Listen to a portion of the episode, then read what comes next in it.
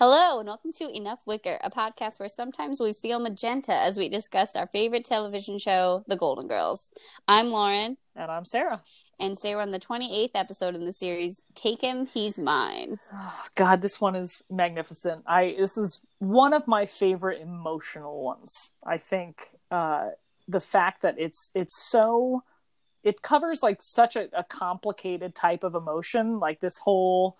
you know, feeling jealous and feeling angry, but like not feeling like you have a standing to, but sort of thinking that your friend is going to do what you think for, you know, like it's such a complicated situation and very true to life and not in this like black and white weird sitcom way. And like, honestly, the magenta scene is like one of my top 3 favorite scenes of the show of all time. Yeah. I mean, the magenta scene is iconic. Yeah. For me personally, I remember even like this time when I was watching it, I was like, yeah, wow, like that is, it's so well done. But I specifically remember, like I have a sensory memory of watching it when I was like, I don't know, 14 or 13 or something, like on a rerun, and being like, yes, like I was, you know, like I probably just got my period for the first time, like I was feeling all of these things, and I was like, yes, like I'm not really sad, but I'm not like mad, but I'm just like, I feel like in this constant state of discontent. And I was like, that is exactly what it is. And you know, like, I think sorting through your emotions when you're a teenager is so difficult because you have so many irrational emotions and whatever. And I think that's often just like kind of written off as like, oh, you're a teen, like you'll get through it and whatever. But it really sucks when you're going through it. Like it doesn't feel like you'll just get over it. And I don't think that kind of sorting through emotions or misplacing emotions or not even being able to really articulate what you're feeling ends when you're a teenager. Like I think that continues to be something that we struggle with, and I think one thing this episode really makes the case for is one, vocalizing your feelings even if you're not totally sure, and two, like when you don't feel like you should be feeling what you are, again, like just communicating that, I feel like could have really helped Dorothy in this one. Yes, no, you're right. And it's really it doesn't change when you stop being a teenager. In fact, life gets more complicated, and I feel like there's more bad news, gray kids. Area. Yeah. Sorry for all you youngsters out there. No, but it, you know, it really, it's very hard to sort through the gray area of life. Like I said, like the black and white of just like, I'm mad or I'm sad or like, this is my standing or this is how I feel, like perfectly articulately. That's not real, you know? And it's like, there are moments like that, of course, but like, no, I really appreciate this show. This particular episode was like the first time I really saw that whole murkiness that you were talking about played out. And I guarantee, you know, like as a teen, I too was like, that's me. Woohoo! Yeah. So emo. But it's so emo, original. But yeah, but even the premise of this episode of Dorothy saying, at some point she goes, you know, I just know I'm terribly upset because I'm letting this get me terribly upset. And wow, that is like so relatable. Just like you're like tripping over your own emotions that you can't even describe, and then you're upset because you're upset, and it's just this like constant ball of ridiculousness. And it's really hard, like you said, if you're not used to articulating them or you can't actually say it out loud because you feel like you need to have a definition of how you feel exactly. You're in this whirlwind, and it's fascinating because also Dorothy goes back and forth, like in this scenario, which like I've been in this kind of scenario in my real life where you're just like, yeah, it's fine. Like, no problem. Like, that's not going to hurt my feelings, whatever. You go have fun. This is awesome. And then immediately after you're like, I regret this. Why do I feel shitty? Why won't this person who I gave sort of explicit permission to do this thing, even though she checked with me, like now I wish that she had just read me internally and not done that, even though I told her she could. Right. You know what I mean? It's so real. And not only told her that she could, I think that the other thing that makes this episode so good and so layered is like, Blanche only goes out with Stan because Dorothy asks her to, because he needs a friend. Yes. And Blanche, I think, you know, like, I think it's hard because you feel for Dorothy, but Blanche isn't doing anything wrong, in my opinion, like pretty much the whole time until Dorothy, like obviously, and she does the right thing. Like once she realized Dorothy's upset, but she, it doesn't occur to Blanche because she's not doing anything wrong that she should check with her. Like there's no romantic connection at all. There's no, you know, like she's just going out with him because they both happen to need a friend. And like, it's really complicated. And like you said, like Dorothy doesn't, she starts to articulate it and then she walks it back and then she comes back again. And it's like, it's only a fraction, I think, of probably what's going on internally, which yes. I feel like is super relatable. And like, yeah, like, of course, like we've all gotten mad at somebody for not reading our minds. And yes. then we get more mad because they're still not getting it. You know, like it's a... really... And then you get mad at yourself because you know that's an entirely ridiculous like, exactly. presumption. Magenta. You, yeah, exactly. It's very real. And I just, you know, B. Arthur should have won her Emmy for this, because so this good. Is like everything that she does in this episode. Like you said, she represents like externally all of the emotions that they eventually talk about that are compiled in magenta, but you know that like internally there's so much more going on, you know, like the whole supermarket scene, she yo-yos like back and forth a million times, and she gives the cold shoulder and she's sassy, and then she's says she's fine, and then she's like, no, I'm actually not fine, and you know she's saying it in public, and it's this whole hilarious like scene, you know, with Le Soeur peas and everything. Yeah. but yeah, she does a great job representing just like how all over the place it is, you know. I'm either going to get ice cream or commit a felony, I'll decide in the car. Yeah. And it's so illogical, because I think I'm not saying that she wouldn't have been upset if she and Jeffrey didn't break up, but like she only really yes. feels those feelings when she's already feeling bad about the Commodore, you know, like that relationship ending because he's being shipped off to some secret island. He dumped her. So he dumped you, huh? No, he can't have contact. So he dumped you. Yes. Yeah. No, you're right. And it's like, I mean, that for me is super relatable too, where you're just like the desire to have a partner, right? Or like someone in your corner. And, you know, Stan represents the failed partnership, right? She goes, how come every time I think I've met Mr. Right, I'm wrong? And, you know, so she's really feeling that lack. And then she sees Blanche pairing off with her failed relationship. I mean, it's very obvious that you're like, of course I don't mind when I have this like sexy Commodore man. Yeah, you exactly. know, the guy who knows how to tie a lot of really neat knots.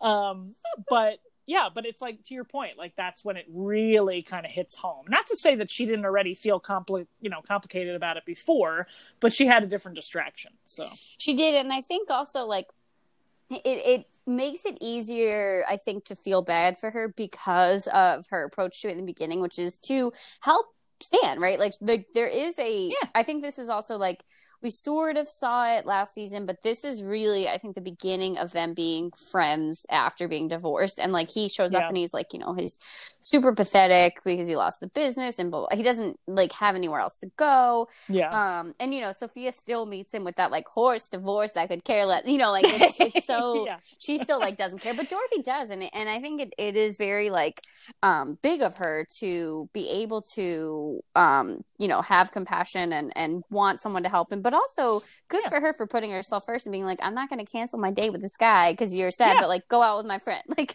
exactly. It's pretty funny. And I also love the bartering scene where like mm-hmm. Blanche, also rightly so, is like, you don't even like this guy, now I have to go out with him, like this is a big ass for me, you know, like he personality of a dial tone. Yeah. And, you know, the whole bartering of, like, the cashmere sweater and, you know, she doesn't want the cologne. Well, also, yeah. I have no idea what the difference is between Chanel No. 5 perfume or cologne. But clearly, perfume is the daintier of the two. Yeah. But yeah, just like... Of course, when the promise of like sailors is there, you know, Blanche will be ready in 2 minutes, which is yeah. great. And I guess you don't, you know, show all your cards to begin with, but like it's Blanche Devereaux. Why not just start there? Like, you know, that's yeah, gonna get her. I know. There also are, we've talked about this a little bit too, I think, where it's talking about borrowing like all of the different clothing items and mm-hmm. other things. You're just like, why, you know, like with the bowling episode, why couldn't Dorothy wear those antique earrings, Sophia? Like, come on. And why can't Blanche just regularly wear your cashmere sweater? I feel like you guys are all friends. Yeah. And also, I mean, we referenced this in the last episode, I think, but Dorothy's iconic silk tuxedo look is so, yes. is like, you know, that's a moment. Oh, yeah. And that's its debut. Yeah, yeah. I love when Blanche gets back from going out with Stan and Dorothy's like running down everything that happened, and like, you know, she's just like, oh, you had you had Indian food and it was $5 or whatever. Warm beer. Yeah, yeah. Go ahead. But also, Rose and Sophia are really like the B story here, but Rose is so perfect and she's like, oh, try me, I'll think about what I had for dinner. Exactly. Like, it's so good. And I do want to talk a little bit about the bacon, lettuce, and potato. Oh yeah, bacon, lettuce, potato. You're not cute anymore.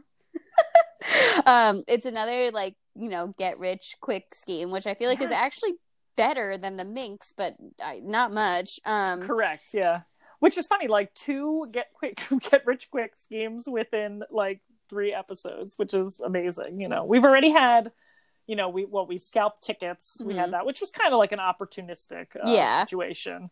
But yeah, there's too much going on in the show. It's really funny. But I wonder if that's like supposed to be some sort of deeper commentary about like the 80s gig economy. Maybe. Like, you know, like what they have to do to get extra dough. And like the scam, there's the Mama Celeste thing, but I think it's much later when Sophia wants to sell the water from their hose. Yeah, exactly. But anyway, let's talk about Johnny No Thumbs, right? So we talked about this, I can't remember which episode, I guess it was the bowling one actually, but like the Sophia Rose pairing is a particularly funny, I think, partnership because they're so like, I think they're both kind of like, not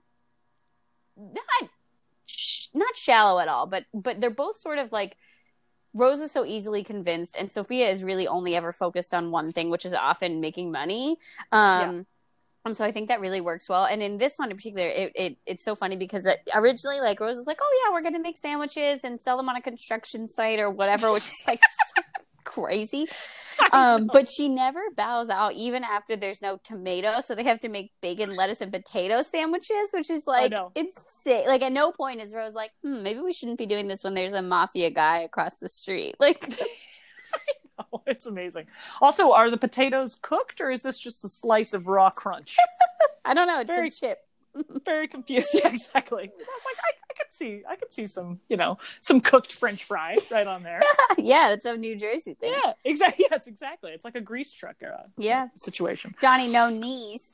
Johnny No Knees. Yeah, again, like a mafia connection. I love the Palermo. We have like the mention of a piano wire. Just everything about the scenario is amazing. And there is like, Dorothy's so wrapped up in her situation with Blanche, but there is like one mention where she's like, do you think it's a really good idea to get involved with these mafia guys? Which, like, I'm sitting on the other side of my TV being like, yeah, I'm pretty sure. I think we should just bow out of this one. Yeah. But so, like, they're kind of doing that. So that's like what they're preoccupied with most of the episode. But I think it all kind of comes together when after Dorothy and Jeffrey break up, and Rose has another one of these like she does this a lot with things that aren't St. Olaf, which I feel like I didn't really realize before, but she goes off on a tangent about how like the minute I heard you were dating a sailor it'd be nothing but heartbreak, and it's like a super long monologue about like what sailors do, and there's another mention of the Orient, which is nice. Yeah, show you some tricks they learned in the Orient. I was like, god damn. Yeah.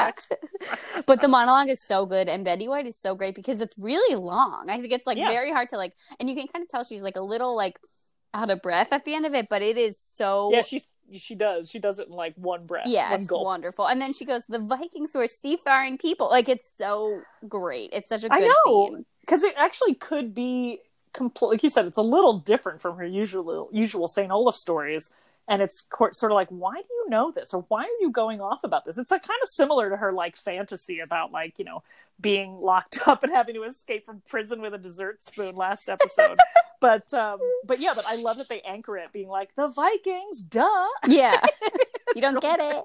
You don't get it. Of course I know about this. And another running theme in the show that is actually like, kind of a bummer, and I think like, you know, we talk a lot about how feminist this show is, and it definitely is, but I think there is this and it always gets disproved, so I guess it actually is pretty feministy when you look at it that way, but there's a lot of instances of the girls and Dorothy in particular not believing Blanche when she says something about a man. Like, so there's the you know, the thing with Elliot, but then later we're going to see Gil Kessler. Like, there's a lot of that where they're like, Blanche sleeps around, so she must have done it. Yeah.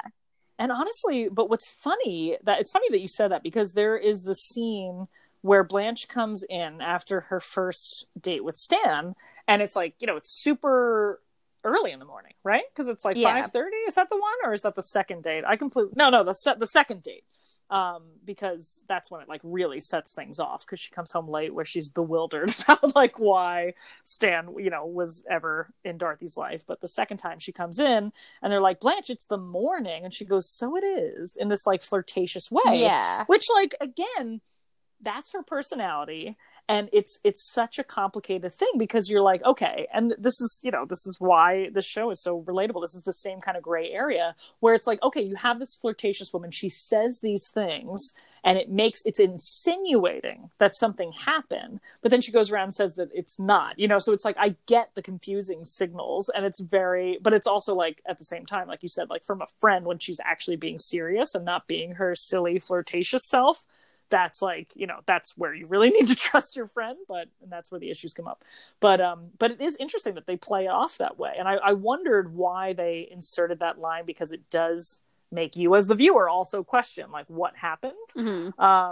And you know, she's sort of just like playing with it there. It's very interesting. I just like picked up on that this time, especially so.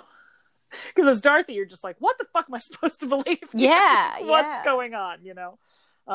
But yeah, doesn't excuse it at all, but it's also just interesting of like, again, processing the murky emotions, where of course Dorothy goes into, you must have slept with him, you know, like, why were you out all night? It's pretty wild. And then she does that, like, it seems, you know, I think it's billed as like a crazy thing where she goes to the hotel room, and it's definitely over the top, but like, I think, you know, if you've ever been overcome by emotions, you've probably done something that seemed like totally illogical and, you know, crazy to anyone else at the time. And I think even when, I guess like in my experience, when I'm doing that thing, you know, like not exactly going to a hotel room, but whenever I'm doing something that in your pajamas. Yeah, exactly. When I know it's crazy, I still am just like, but I have to do it. Like, I have to get peace of mind. And like, I think that that's what she does so well. And that scene is a little wacky, but like the emotion that she has, the magenta feeling that she has, I think it really comes through. Yeah, absolutely. And then just to liven it up, like, obviously it's just some dumb girl, but the laugh that she gives is priceless. It just takes that scene and just like makes you have that levity, just like taking a deep breath at the end of it. And you know, it kind of also like it makes sense that Stan wouldn't sleep with Blanche, because obviously like he's a yutz and he's whatever, but he, at least like right now, in the past few times we've seen him, he doesn't seem like he would do that. And we have come to know that Blanche wouldn't, right? Like, so it's like that doesn't super make sense for the two of them. And also he only sleeps with younger women. Like, there's so many things that make it seem like, you know. That don't add up. Yeah. Exactly. Suzanne Somers on The Tonight Show. So good. Wow. I know. Speaking of blast from the past with these references, like last episode, but...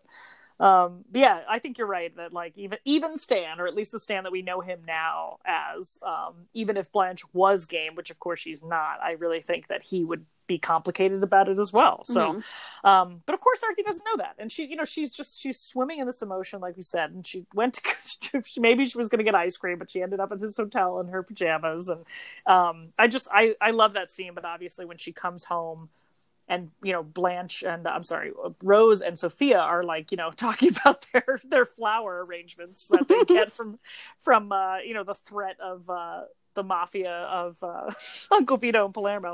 But, which also is just so hilarious and ridiculous. Nuts. I know, but what a good anchor. Dorothy asks where Blanche is, you know, and she sort of, like, touches Rose's shoulder in this, like, loving way that really just says, like, I'm okay now, and I'm going to go apologize to her, and I'm going to go talk this out with her. You know, like, it's the same idea of, like, the B story, like, they're worried, and especially Rose, you know, where when she's talking to Sophia in her Picture This story about Ellis Island and Spilsbury, Massachusetts.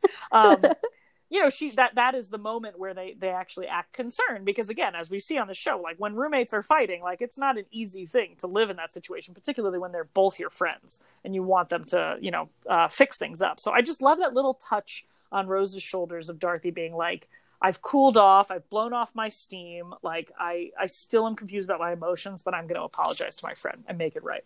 And just in that one touch, it's just like, it's such a lovely, lovely moment that says so much with no words. Yeah. There's a lot of that, I think, which is like using like a physical gesture to indicate affection, you know, like in a friendshipy way. And I think also when Dorothy goes to apologize to Blanche is very, I think it is indicative of Blanche understanding Dorothy, even though Dorothy can't say it. Like, you know, there's that that scene in the supermarket that's like, she's okay, she's not okay, whatever. And then Blanche is the one who delivers the magenta speech. And she's not the one who's having those feelings in this instance, right? Like she's just like recognizing it in her friend. And I think we talked about this in Job Hunting, where I said that like we said that we wish that they would have trusted the audience a little bit more to understand the friendship. And I think in this one they do. Like Blanche totally gets why Dorothy's upset. She decides like on her own that she's not going to see him anymore. And then she has this really emotional conversation with her where she's like, you know, it's okay, it's fine. And even though she was like sort of the one who was wronged in this, she like totally just is there for her friend. And that's like the whole theme of this show is like, you know, friends are the best, right? And you know, like she has that line, she goes, no way to really explain it, but fortunately between friends, like you don't have to. And yeah, it's like, I know, right? It's just, it's so perfect. But yeah, this episode means a lot personally to me. Like it's very, very translatable to a lot of situations that I've been in. But not chasing a friend sleeping with an ex-husband or anything, but you know, or being caught up in the mafia with bacon, lettuce, and potato. But also going back to a more light-hearted sort of gesture, or with a look rather, that says volumes. Even delivered during a line when Stan is so depressed at the beginning of the episode, he just goes, I lost it, Dorothy. She just goes, you never had it, Stan. So good. But looks to the side in this, like only B. Arthur could do this in this way. Like that line is very funny on paper, but the way that like she combines like the looking and this like exasperation of like, what are you even upset about? Like, give me a break, you know? She makes it so much better than it even could ever be living on a page. I love that so much. Yeah, it's so true. And like there's the line where he's like one chromosome away from being a potato, which is of course a foreshadowing to the Zborny. Yes, like we have a lot to come. Exactly. It's very, very dark. When Rose, when they're talking about grief counseling, which by the way, she's back in grief counseling at this moment. No explanation. Well, she didn't get that hospital administrator job, so what are you going to do? But she says that she's at the highest suicide rate in the office. Like, it's so dark, but still really funny the way that Betty White delivers it. Like, she's clearly upset by it, but like, you could delve into that like real intensely, but they just like let it blow by, and it's actually really funny in a fucked up way. And also Sophia's I hurt my back, I'm paralyzed.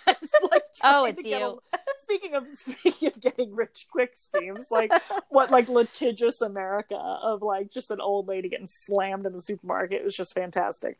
Also, there's a funny story. Speaking of old ladies, of my great aunt going through the supermarket and accidentally bumping into like this old codger, you know, like some crabby old dude that's just like kind of a menace in the society of the little Bayonne, New Jersey life that they had.